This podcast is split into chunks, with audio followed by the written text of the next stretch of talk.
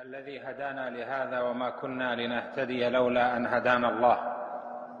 والحمد لله الذي جعلنا من المستجيبين لدعوته والمتبعين لنبيه صلى الله عليه وسلم. وهذه نعمة كبرى أنعم بها على أهل الإسلام. ألا وهي بعثة محمد صلى الله عليه وسلم يدعوهم إلى الهدى ويبصرهم من العمى ويدلهم على الخير ويقربهم إلى الجنة ويباعد بينهم وبين النار. فله الحمد سبحانه كثيرا كما أعطى كثيرا. وأشهد أن لا إله إلا الله وحده لا شريك له. وأشهد أن محمدا عبده ورسوله صلى الله عليه وعلى آله وصحبه وسلم تسليما مزيدا. أما بعد فيا أيها الإخوة الكرام السلام عليكم ورحمة الله وبركاته. الدعوة الإسلامية هي دعوة محمد صلى الله عليه وسلم على إرث وميراث من الأنبياء جميعا عليهم الصلاة والسلام. فدين الأنبياء واحد وهو الإسلام. فكل نبي دعا إلى الإسلام أي إسلام الوجه والقلب والتوجه إلى الله جل وعلا بعبادته وحده دون ما سواه وباتباع رسله. وكل رسول أرسل فإنما يدعو إلى الإسلام الذي هو العقيدة والتوحيد والاستسلام لله جل وعلا. والشرائع تختلف باختلاف الأنبياء. كما قال جل وعلا لكل جعلنا منكم شرعة ومنهاجا. وصح عنه عليه الصلاة والسلام أنه قال الأنبياء إخوة لعلات الدين واحد والشرائع شتى. الدين واحد يعني دين الإسلام وهو الذي قال الله جل وعلا فيه ومن يبتغ غير الإسلام دينا فلن يقبل منه وهو في الآخرة من الخاسرين. وقال جل وعلا فيه إن الدين عند الله الإسلام. فحين نبئ آدم عليه السلام كان الدين الإسلام. وحين أرسل نوح عليه السلام كان الدين الإسلام. وحين أرسل إبراهيم عليه السلام كان دينه الإسلام وهكذا جميع الأنبياء والمرسلين موسى عليه السلام وعيسى عليه السلام كلهم كان دينهم الإسلام ولكن كان لكل نبي شريعة بوحي من الله يعمل بها. الشريعة يعني تفاصيل الأحكام تفاصيل العبادات كيف الصلاة كيف الصيام كيفية الزكاة هل يجاهد أو لا يجاهد تفاصيل أحكام النكاح تفاصيل أحكام المعاملات وهكذا. وكانت أكمل الشرائع ودين الإسلام في دينه وشريعته العظمى أكملها لما بعث محمد صلى الله عليه وسلم. اليوم أكملت لكم دينكم وأتممت عليكم نعمتي ورضيت لكم الإسلام دينا. فالإسلام هو دين الله جل وعلا الذي كمل ببعثته صلى الله عليه وسلم. وإذا نظرنا وجدنا أنه عليه الصلاة والسلام ابتدأ دعوته إلى الله تعالى واحد. بمفرده حيث نبأه الله جل وعلا وأرسله إلى قومه ثم إلى الناس كافة. وأنذر عشيرتك الأقربين واخفض جناحك لمن اتبعك من المؤمنين. ثم قال له بعد ذلك يا أيها النبي ثم قال له يا أيها المدثر قم فأنذر وربك فكبر وثيابك فطهر. وبعث إلى الناس عامة عليه الصلاة والسلام. ابتدأ واحدا وبدأ دعوته. بدأ الدين غريبا. بدأ الإسلام غريبا. وسيعود غريبا كما بدأ فطوبى للغرباء. بدأ عليه الصلاة والسلام هذه الدعوة وهو واحد بمفرده ثم انتشرت دعوته دعوة الإسلام إلى أن بلغت المشرق والمغرب في يومنا هذا. أصبح أتباع الإسلام أكثر من ألف مليون. فدعوته عليه الصلاة والسلام كان لها هذا الانتشار وهذا الذكر العظيم.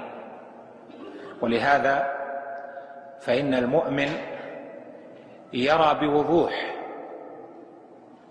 قوله تعالى هو الذي أرسله هو الذي أرسل رسوله بالهدى ودين الحق ليظهره على الدين كله وكفى بالله شهيدا.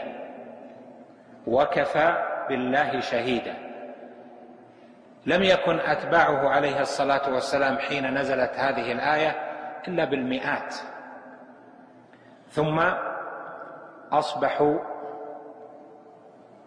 بمئات الملايين. هو الذي أرسل رسوله بالهدى ودين الحق ليظهره على الدين كله. من المخبر؟ المخبر هو الله جل وعلا. ومن المرسل؟ المرسل محمد بن عبد الله عليه الصلاة والسلام. من الشاهد؟ الشاهد هو الله جل وعلا ولا يحتاج معه إلى شاهد آخر. وكفى بالله شهيدا وكان الصحابة موقنين بحقيقة هذا الأمر. ولهذا قال صلى الله عليه وسلم ليتمن الله هذا الأمر حتى لا يبقى بيت من مدر أو وبر إلا أدخل الله فيه هذا الدين بعز عزيز أو بذل ذليل. عزا يعز الله به الإسلام وأهله وذلا يذل الله به الشرك وأهله.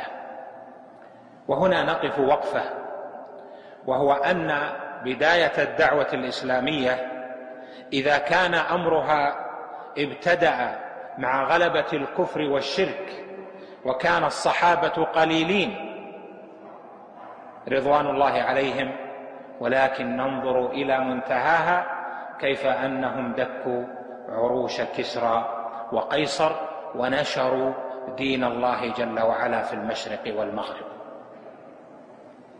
نعم إن النهاية حتمية وهي انتشار الدعوة الإسلامية. النهاية حتمية لأن الشاهد عليها هو الله جل وعلا وكفى بالله شهيدا. لكن الشأن في شأن أتباع هذه الدعوة. ولذلك كان من اللوازم أن يكون هناك أسباب كونية أسباب تقدر ليكون معها انتشار الدعوة الإسلامية. وإلا فإن الله جل وعلا قادر على أن يجعل الناس جميعا مؤمنين برسوله صلى الله عليه وسلم. ولكن حكمته العظيمة اقتضت أن يكون هناك مدافعة ومغالبة وأن يكون هناك حق وباطل وأن يكون هناك خير وشر. وأن يكون هناك مهتد وضال وأن يكون هناك فريق في الجنة وفريق في السعير. ولا بد أن يكون هناك دعوة إلى الله تعالى. ولذلك أمر سبحانه وتعالى الأنبياء والمرسلين بأن يدعوا إلى الله وأن يبلغوا ما أرسلوا به. يا أيها الرسول بلغ ما أنزل إليك من ربك. بلغ ما أنزل إليك من ربك وإن لم تفعل فما بلغت رسالته والله يعصمك من الناس. وقال جل وعلا لهذه الأمة لنبيها ولهذه الأمة قل هذه سبيلي أدعو إلى الله على بصيرة أنا ومن اتبعني وسبحان الله وما أنا من المشركين. وقال ولتكن منكم أمة يدعون إلى الخير ويأمرون بالمعروف وينهون عن المنكر وأولئك هم المفلحون. إذن فالدعوة إلى الله هي وظيفة الأنبياء والمرسلين والدعوة إلى الله مأمور بها في هذه الأمة أن يكون منا دعاة إلى الله وأن يكون منا من يأمر بالمعروف وينهى عن المنكر. وبين جل وعلا أن سبيل نبيه هو سبيل الدعوة إلى الله. قل هذه سبيلي أدعو إلى الله على بصيرة أنا ومن اتبعني. ولهذا قال الشيخ الإمام محمد بن عبد الوهاب في مسائله قال على هذه الآية وفيها أن سبيل من اتبعه الدعوة إلى الله تعالى.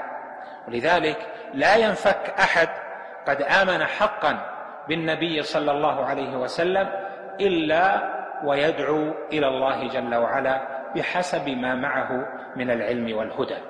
الدعوة إلى الله تعالى هي ميراث ورثه العلماء وورثه الدعاة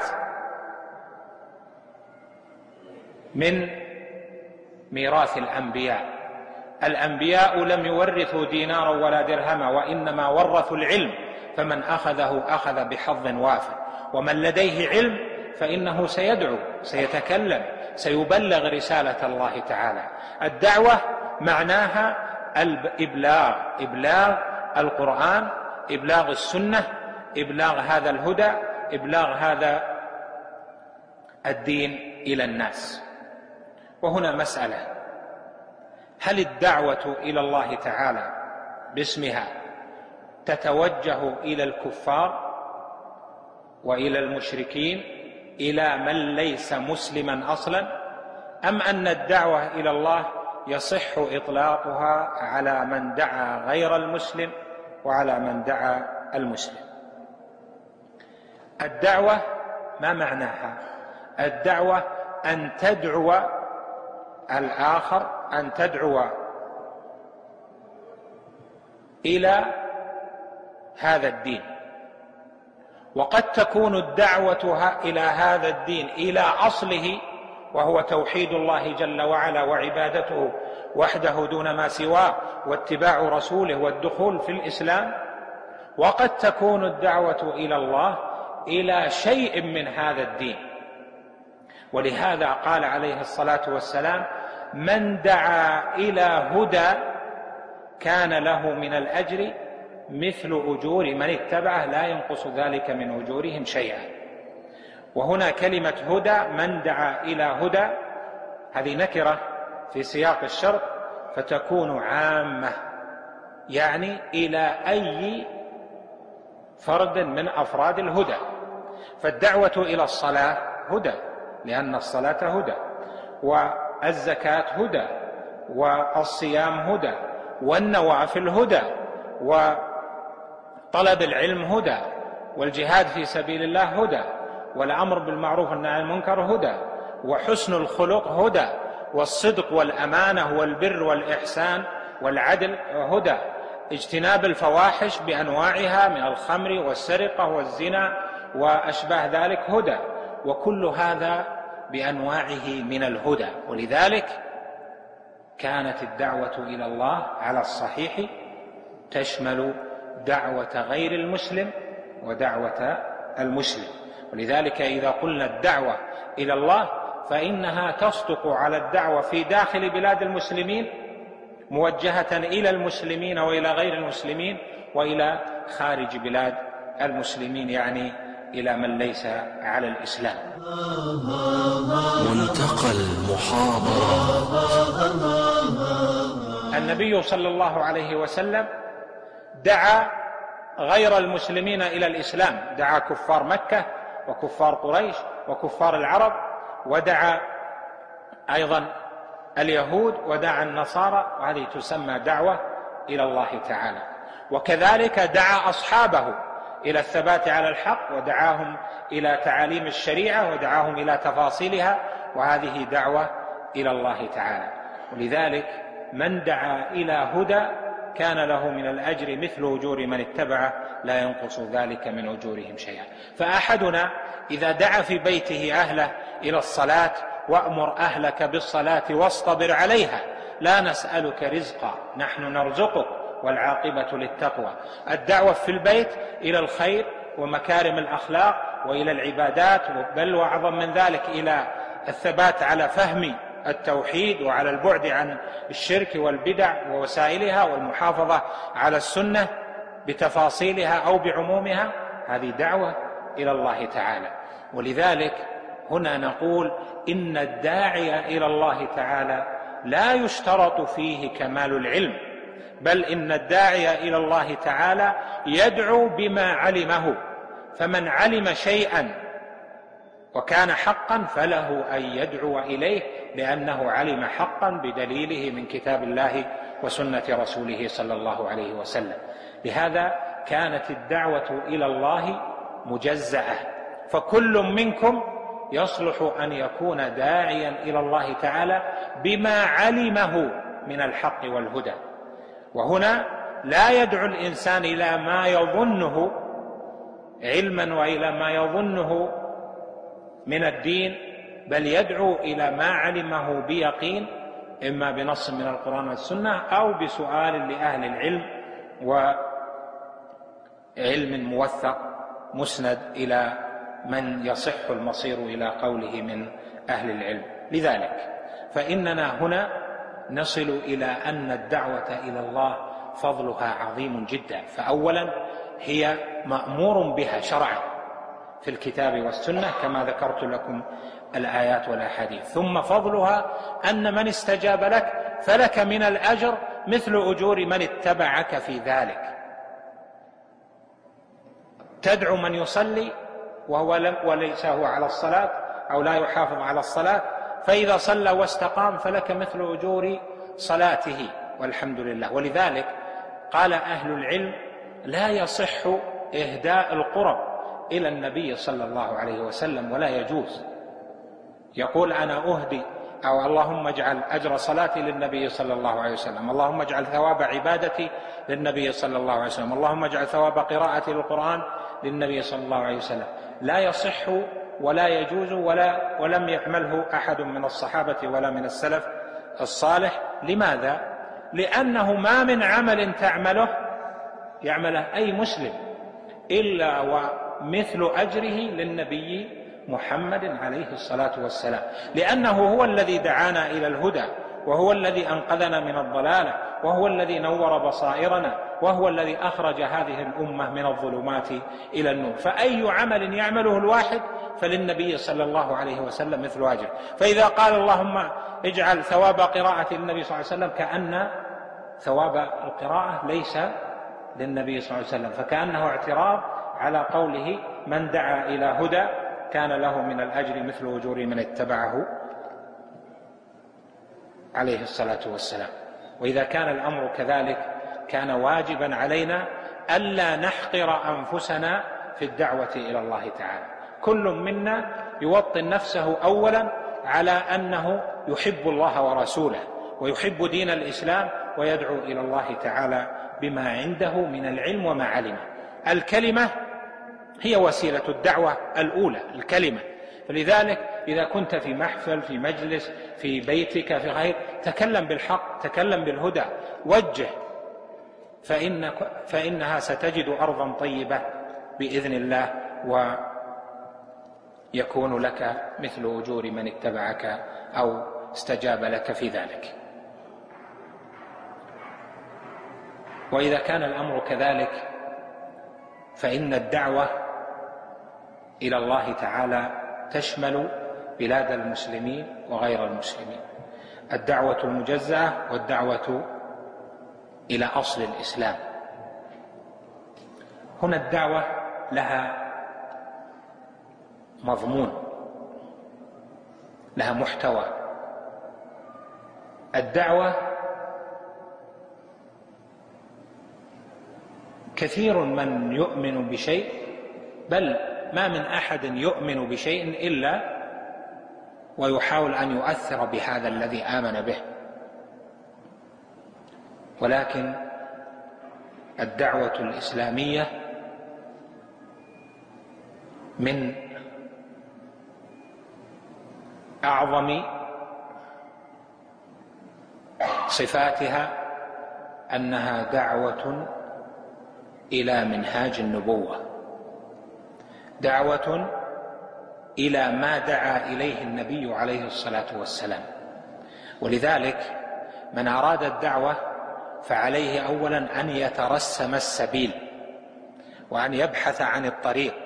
فليس كل ما كل ما جاء لك أن تدعو إليه يصح أن تدعو إليه بل لا بد أن تترسم الطريق. والطريق كتب ورسم وبين النبي صلى الله عليه وسلم هذا السبيل. قل هذه سبيلي. أدعو إلى الله على بصيرة أنا ومن اتبعني. السبيل موجود والبصيرة محتاج إليها وهي العلم بهذا السبيل والدعوة. لذلك قال أهل العلم إن الدعوة إلى الله تعالى تكون بالدعوة اولا إلى أعظم مطلوب وأعظم ما به وأعظم ما به ينقذ الناس من النار ويدخلون الجنة وهو إخلاص الدين لله تعالى وتوحيده وعبادته وحده لا شريك له. فالدعوة إلى التوحيد أساس الدعوة إلى الله تعالى. إذا كان المرء يأتي قوما لا يعرفون التوحيد لا يعرفون دين الله تعالى يعني لا يعرفون حقيقة الإسلام فإنما يدعوهم إلى عبادة الله وحده لا شريك له. ولهذا في الصحيحين أن النبي صلى الله عليه وسلم قال لمعاذ لما بعثه إلى اليمن يا معاذ إنك تأتي قوما أهل كتاب فليكن أول ما تدعوهم إليه إلى أن يوحدوا الله. هذه في رواية للبخاري في كتاب التوحيد وفي الصحيحين الحديث بعدة ألفاظ ومنها فليكن أول ما تدعوهم إليه شهادة أن لا إله إلا الله وأن محمدا رسول الله. فاذا أول ما يدعى إليه التوحيد. لماذا؟ لأن التوحيد هو أصل الرسالة. إخلاص الدين له كيف يعبد الله على جهل؟ يعبد الله يأتي يقول أنا مسلم وهو يعبد الله ويعبد معه غيره لا.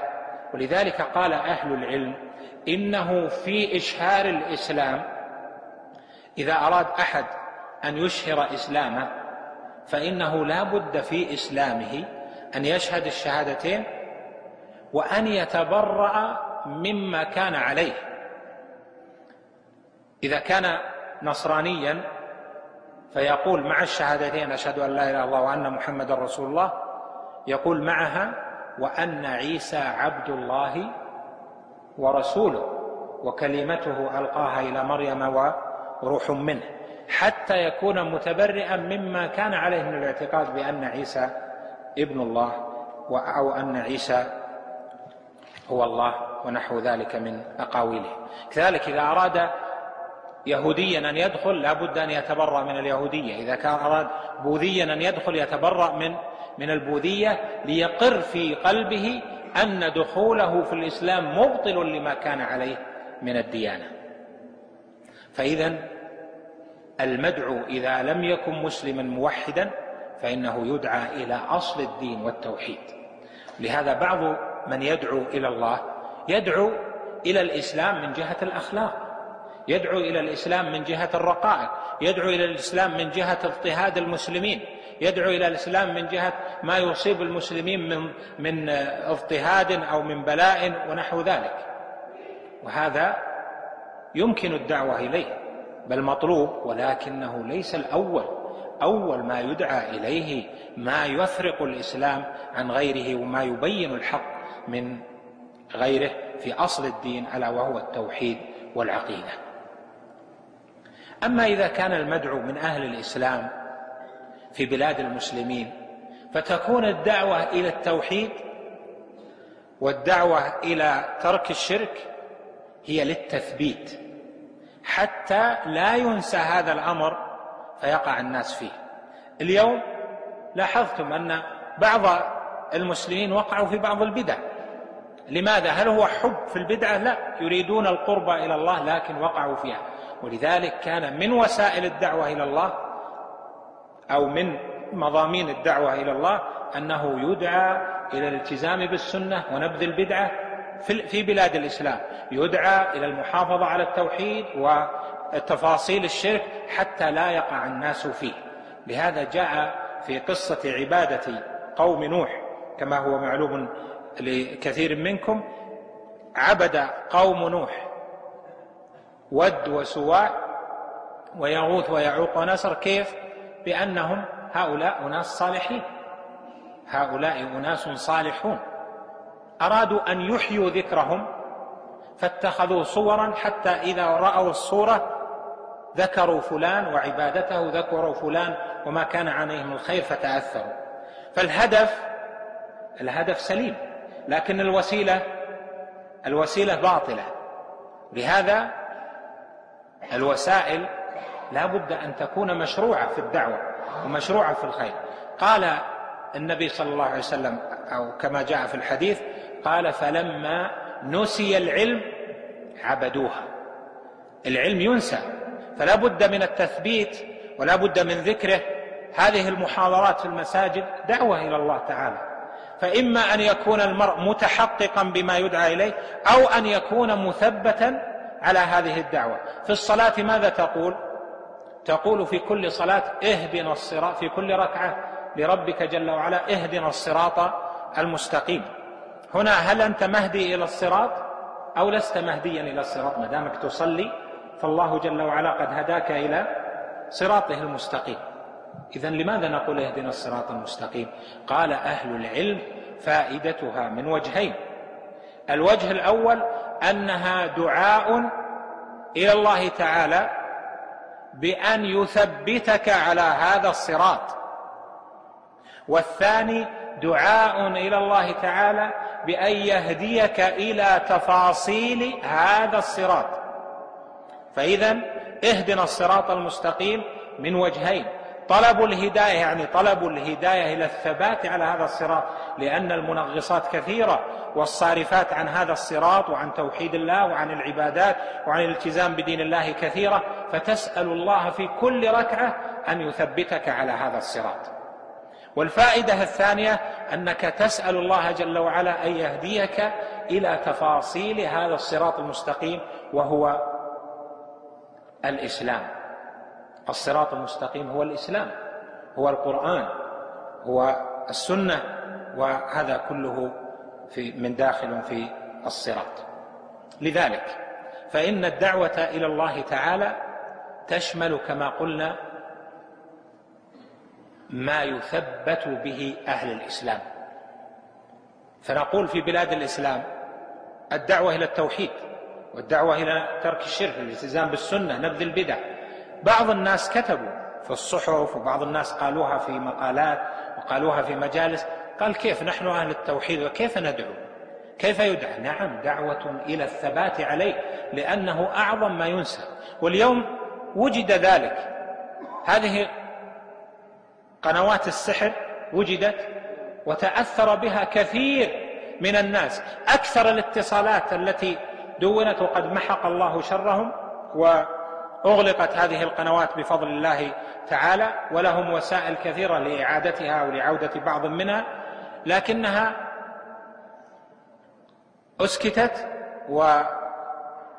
وأغلقت. أكثر من يتصل بها ممن؟ من أهل هذه البلاد. يتصلون بالقنوات مع أن الاتصال بالطريقة المعتادة لا يمكن منه. لكن لهم طرق يتصلون إذا نحن بحاجة إلى ما يثبتنا دعوة إلى التثبيت على ذلك. فالذي يقول في بلاد الإسلام بلادنا لا ندعو إلى التوحيد لا ندعو السنة لأننا الحمد لله أهل توحيد وسنة نقول نعم نحن أهل توحيد وسنة ولكن نحتاج إلى ثبات. مضمون ومحتوى. الدعوة الإسلامية هي دعوة إلى الشريعة إلى العقيدة والشريعة بأكملها. كل ما كان شيء في حاجة أكثر كنا ندعو إلى ذلك. لهذا الرسل عليهم صلوات الله وسلامه تجد أن ما أخبر الله به عن دعوتهم مختلف مع أنهم جميعا في دعوة في دعوتهم يدعون إلى أن اعبدوا الله ما لكم من إله غيره. لكن أخبر الله تعالى عن لوط مثلا أنه نهى قومه عن الفاحشة وهي, وهي إتيان الذكران من العالمين.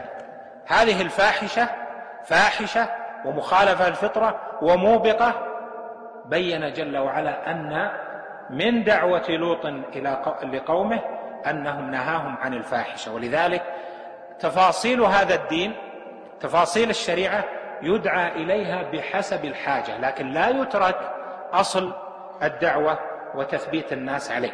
فإذا وجدت الفواحش كان من الدعوة إلى الله أن ينهى عنها. إذا وجد ظلم كان من الدعوة إلى الله تعالى أن ينهى عن الظلم وأن يؤمر بالدعوة وأن يؤمر بالعدل وإقامة القسط. وكذلك إذا وجد انحراف في مسألة من المسائل فإن من الدعوة إلى الله أن يدعى إلى الرجوع إلى الحق والشرع في ذلك. الدعوة إلى الله تعالى مرتبة الأولويات. وكلمة الأولويات كلمة معاصرة. أصلها من قول النبي صلى الله عليه وسلم فليكن أول ما تدعوهم إليه. شهادة أن لا إله إلا الله وأن محمد رسول الله. ما معنى الأولويات؟ يعني أن نبدأ بالأولى فالأولى. أحيانا تزدحم الأمور فيكون البداءة البداءة بالأولى فالأولى. وهو ما عبر به أو عبر عنه الإمام محمد بن عبد الوهاب في مسائل كتاب التوحيد. قال وفيه يعني في الحديث البداءة بالأهم فالأهم.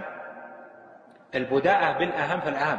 لا يمكن أن تأتي وتطالب الناس بشريعة شيئا واحد. أنت تأتي إلى الصغير الطفل وتدخله للمدرسة. هل يمكن أن تأتيه بكل تفاصيل الكتابة مرة واحدة؟ كل تفاصيل القراءة مرة واحدة؟ من كان كذلك فليس معلما. لأنه لا يمكن أن يعلم ولا يمكن للطفل أن يستجيب له وأن يتعلم. ولذلك في قول الله تعالى ولكن كونوا ربانيين بما كنتم تعلمون الكتاب وبما كنتم تدرسون.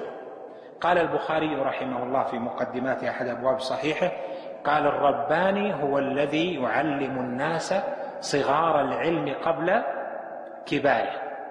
اذا الأولويات البداءة بالأهم فالأهم التدرج هذه مسألة مهمة من مسائل الدعوة إلى الله تعالى.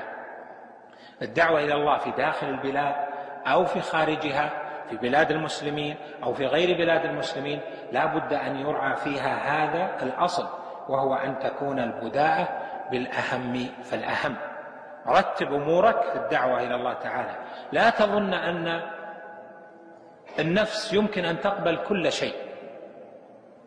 لا وإنما تقبله شيئا فشيئا. وهنا لا بد من الصبر. قال تعالى فاصبر كما صبر أولو العزم من الرسل. حتى الرسل مع أنهم صابرون ومع أنهم مؤيدون قد يأتي في أنفسهم عدم الصبر فيحتاجون إلى من؟ يصبرهم. ولهذا قال الله لنبيه فاصبر كما صبر أولو العزم من الرسل. لا دعوة إلى الله بدون صبر. لا أمر بالمعروف بدون صبر. لا نهي عن المنكر بدون صبر. لا بد من الصبر في الدعوة إلى الله تعالى. هذا الصبر يعلمك أن لا تأتي الأمر شيئا واحدا. وهذا يعلم به الأفراد وكذلك يعلم تعلم به المجتمعات وتعلم به الدول وتعلم به المؤسسات الإسلامية والوزارات والدعاة والمراكز ومكاتب الدعوة. لا بد أن يكون هناك صبر واناه في تبليغ الدعوة إلى الله تعالى. ولهذا لا يخسر خاسر في الدعوة إلا من جراء أسباب ومنها ترك الصبر والاستعجال. لهذا في مقام الدعوة قال الله تعالى لنبيه فاصبر إن وعد الله حق ولا يستخفنك الذين لا يوقنون. لا بد من الصبر والأنات. أيضا بعد البداءة بالأهم في الأهم وترتيب الأولويات وننظر النبي صلى الله عليه وسلم قال لمعاذ ابدأ بالتوحيد. إذا أطاعوك في التوحيد أعلمهم بأن الله افترض عليهم خمس صلوات. أطاعوك أعلمهم أن, أن الله افترض عليهم زكاة في أموالهم تؤخذ من أغنيائهم وترد إلى فقرائهم. وإذا كان الأمر كذلك كان من اللوازم أن يكون أهل العلم هم قادة الدعوة لأنهم هم أهل الصبر.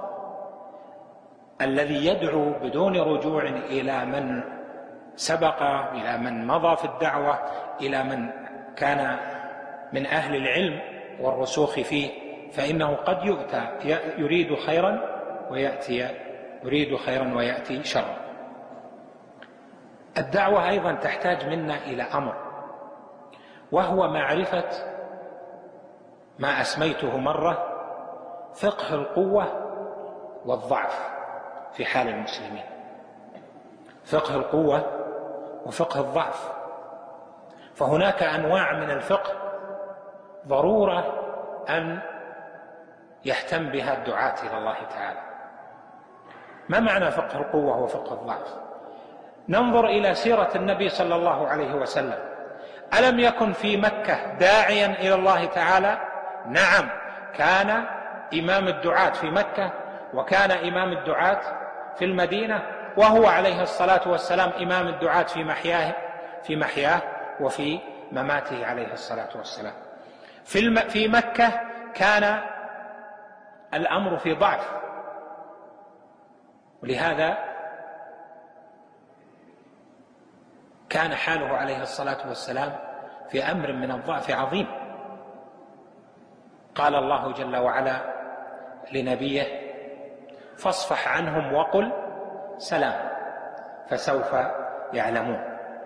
هذه يحتاجها بعض الدعاة إلى الله تعالى في مكان ما إذا كان لا يستطيع ليس عنده منعة ليس عنده قوة فاصفح عنهم وقل سلام فسوف يعلمون.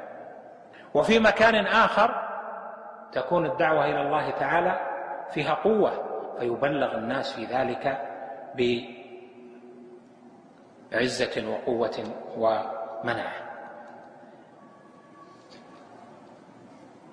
كذلك يرعى في الدعوة إلى الله تعالى فقه الاغتراب والظهور. فقه الاغتراب والظهور. أنا كنت الأسبوع الماضي في أحد الجمهوريات التي انفصلت من الاتحاد السوفيتي وهي كازاخستان الناس لا يعرفون من الإسلام إلا السلام عليكم. السلام عليكم هذه تميز المسلم من غيره. إذا قال السلام عليكم عرفت أنه مسلم يلتقي هذا بهذا السلام عليكم. ماذا يعرفون من الإسلام؟ لا يعرفون شيئا. المساجد فيها أربعة الذين يصلون في هذه المساجد لا يتجاوزون عشرة آلاف من سكان يعدون في المدينة نحو سبعمائة ألف أو أكثر من ذلك. لا يعرفون إلا أن اسمه مسلم اسمه من أسماء المسلمين. هناك إذا أردت أن تجعل الواحد منهم في عزة تأخذه العزة والانتماء للإسلام تقول له اسمك مسلم تأخذه الحمية. تاريخك مسلم. من أين جاءك؟ كيف؟ فإذا هناك في غربة شديدة.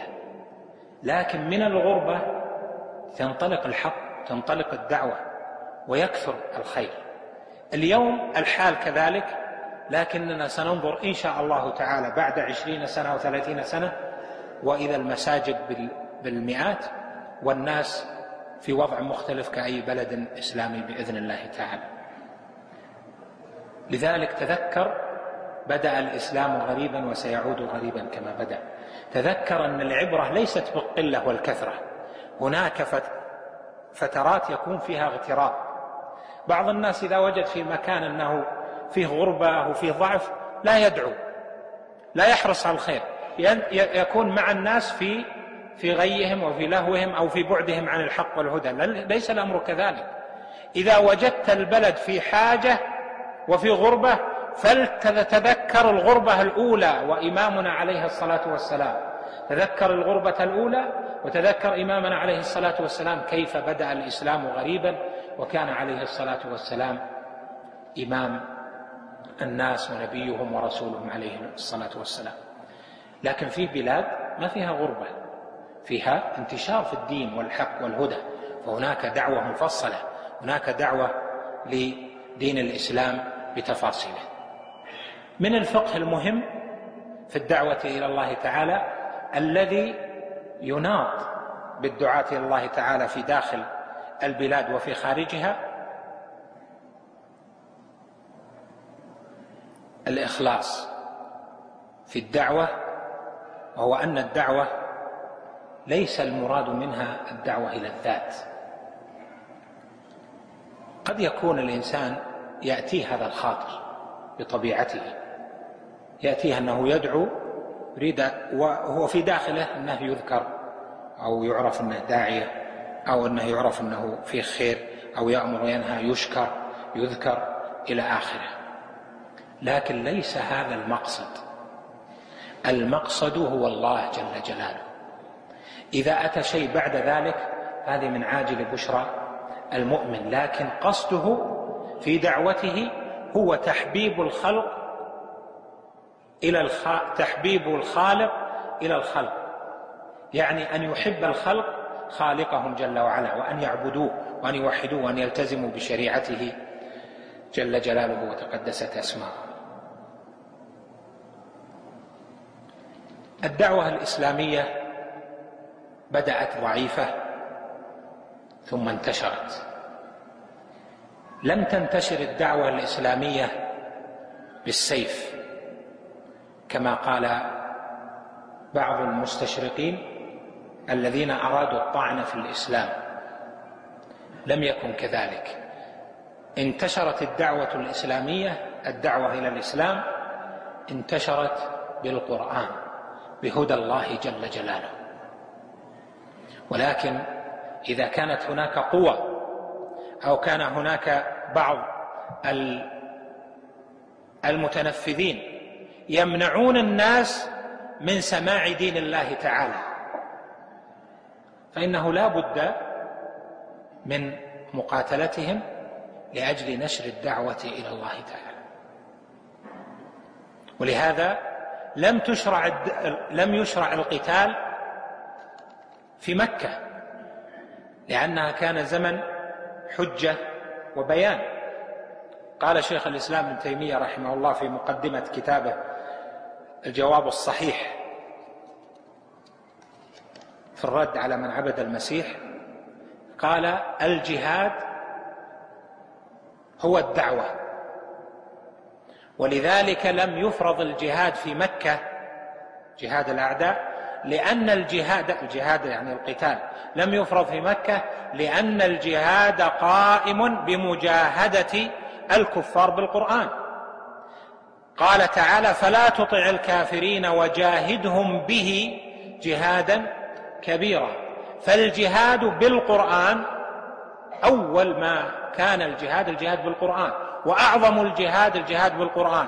والدعوة إلى الله تعالى إنما تنتشر بمجاهدة أعدائه بالقرآن. فلا تطع الكافرين. وجاهدهم به جهادا كبيرا. جاهدهم به يعني بالقرآن جهادا كبيرا. فأكبر الجهاد هو الجهاد بالقرآن.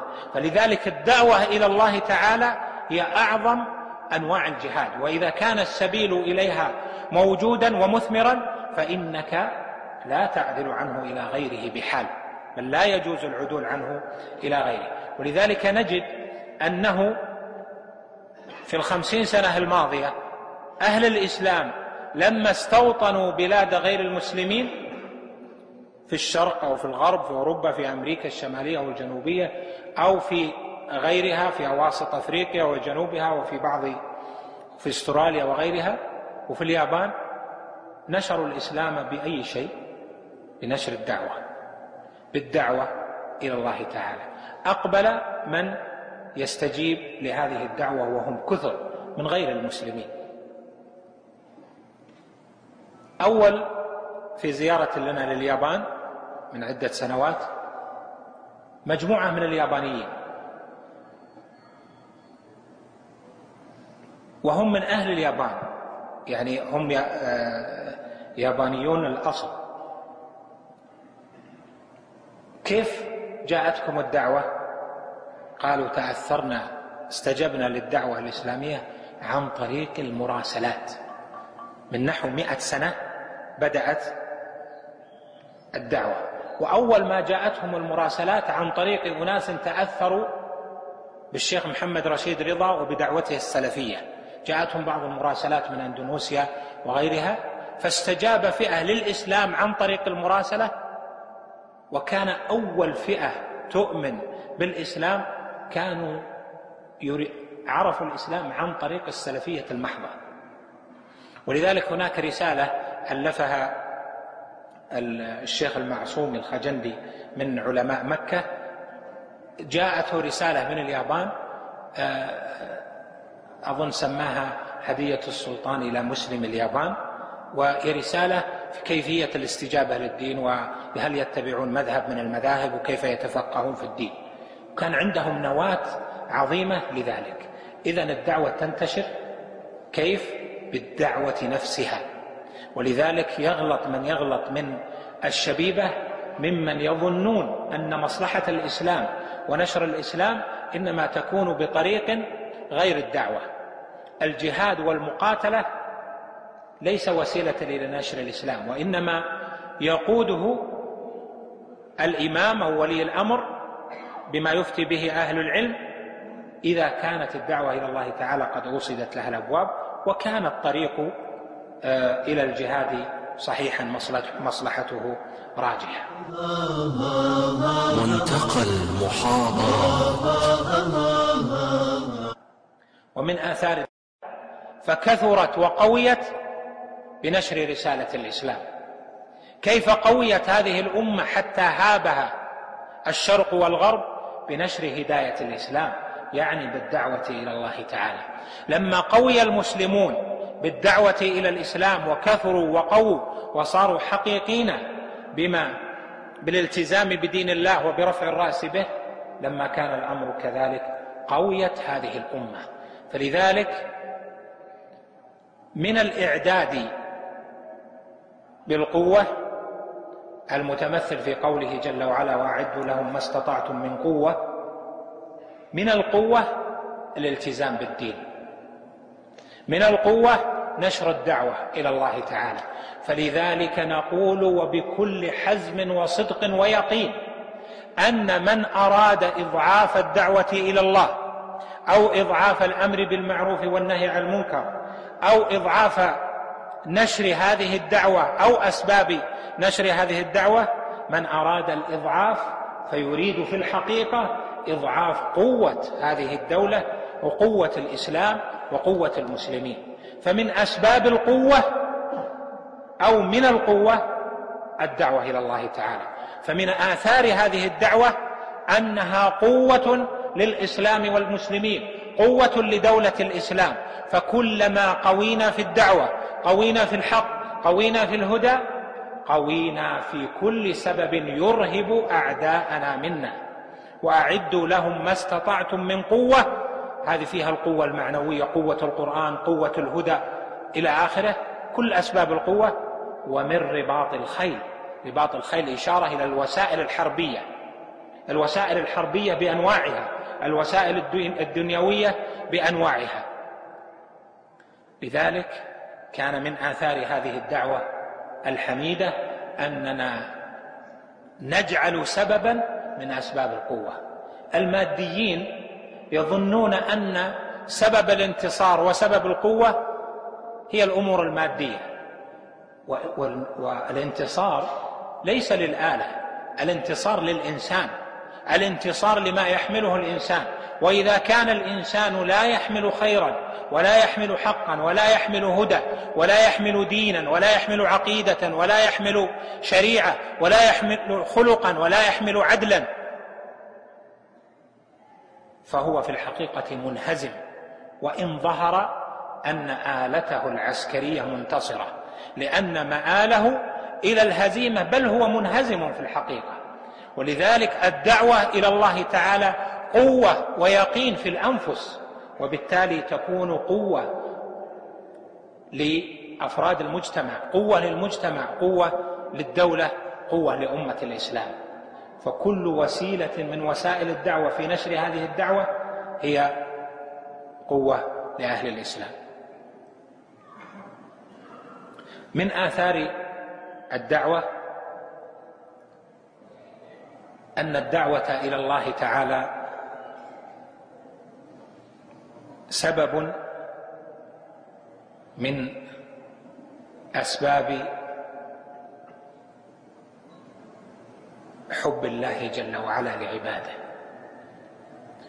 قال الله تعالى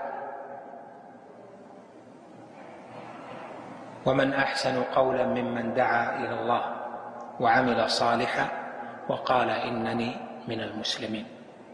قال الحسن البصري رحمه الله هذا حبيب الله هذا ولي الله هذا خيرة الله من خلقه. أجاب الله في دعوته ودعا الناس إلى ما أجاب الله إليه في دعوته. هذا حبيب الله. الدعوة إلى الله نشر إلى أن يحب الناس ربهم جل وعلا وأن يتبعوا رسوله صلى الله عليه وسلم. وبالتالي فهي نشر لأن يحب الله جل وعلا. عبده وعباده الصالحين المؤمنين الذين استجابوا لدعوة الإسلام. ولهذا كان من أعظم الوسائل لجلب محبة الله تعالى أن تجاهد نفسك في الخير والدعوة والأمر بالمعروف والنهي عن المنكر. قال بعض أهل العلم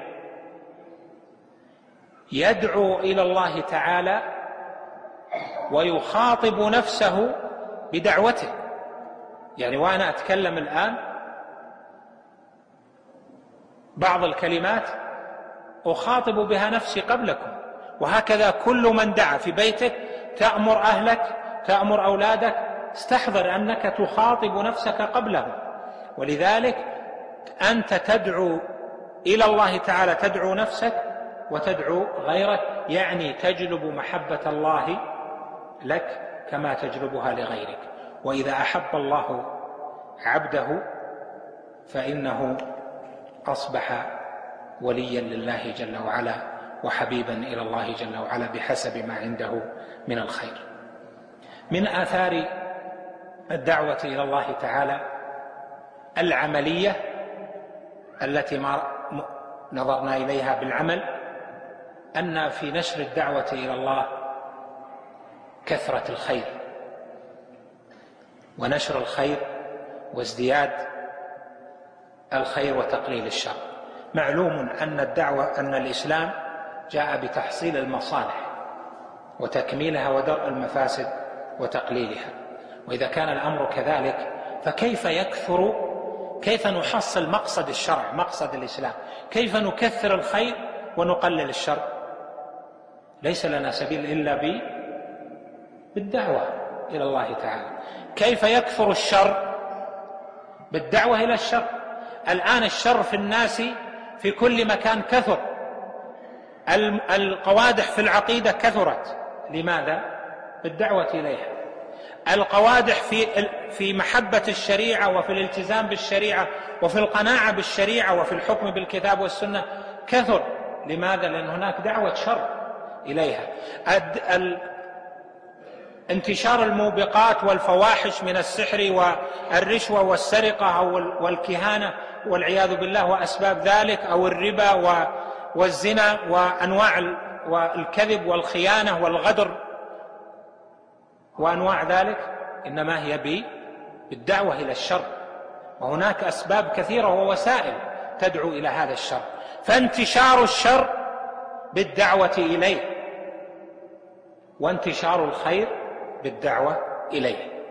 وإذا كان أرباب الشر حريصين على الدعوة إلى الشر والدعوة إلى الضلالة والدعوة إلى الموبقات والدعوة إلى الفواحش فأين يذهب أهل الإسلام في أنهم يضيعوا أعمارهم في غير سبيل الدعوة إلى الله تعالى؟ اليوم زمن مدافعة. اليوم نراه بأعيننا زمن مدافعة بين الخير والشر. فأهل الشر ينشطون والمجال أمامهم مفتوح. الآن الصراع أصبح صراع كلمة. هذه الفضائيات تجد أن كلمات الخير وكلمات الشر تتدافع في سماء الله في الفضاء. هذا يرسل إلى الناس الشر وهذا يرسل إلى الناس الخير. وشتان بينهما. أسأل الله جل وعلا لكم جميعا ولنا ولآبائنا وأمهاتنا المغفرة والرحمة وأن يجعل مآلنا إلى خير وأن يختم أعمالنا بكل خير إنه سبحانه قريب مجيب. اللهم وفق ولاة أمورنا إلى ما تحب وترضى. اللهم اجعلنا وإياهم من المتعاونين على البر والتقوى. اللهم وفق علماءنا إلى ما فيه الخير والرشد والسداد. واجعلهم هداة إلى الحق. وافتح لكلامهم القلوب والأسماع واجعل من سمعهم قابلا لما يقولون متاثرا بهم. يا أرحم الراحمين اللهم اجعل اللهم اجعل لهم مددا من عندك تهدي بهم إلى الحق والرشد والسداد وتقيهم من العثار والزلل. إنك على كل شيء قدير. اللهم اجعلنا جميعا من المرحومين. واغفر لنا ذنوبنا وإسرافنا في أمرنا. اللهم لا تكلنا إلى أنفسنا طرفة عين. إنك جواد كريم. وصلى الله وسلم وبارك على نبينا محمد. وآخر دعوانا أن الحمد لله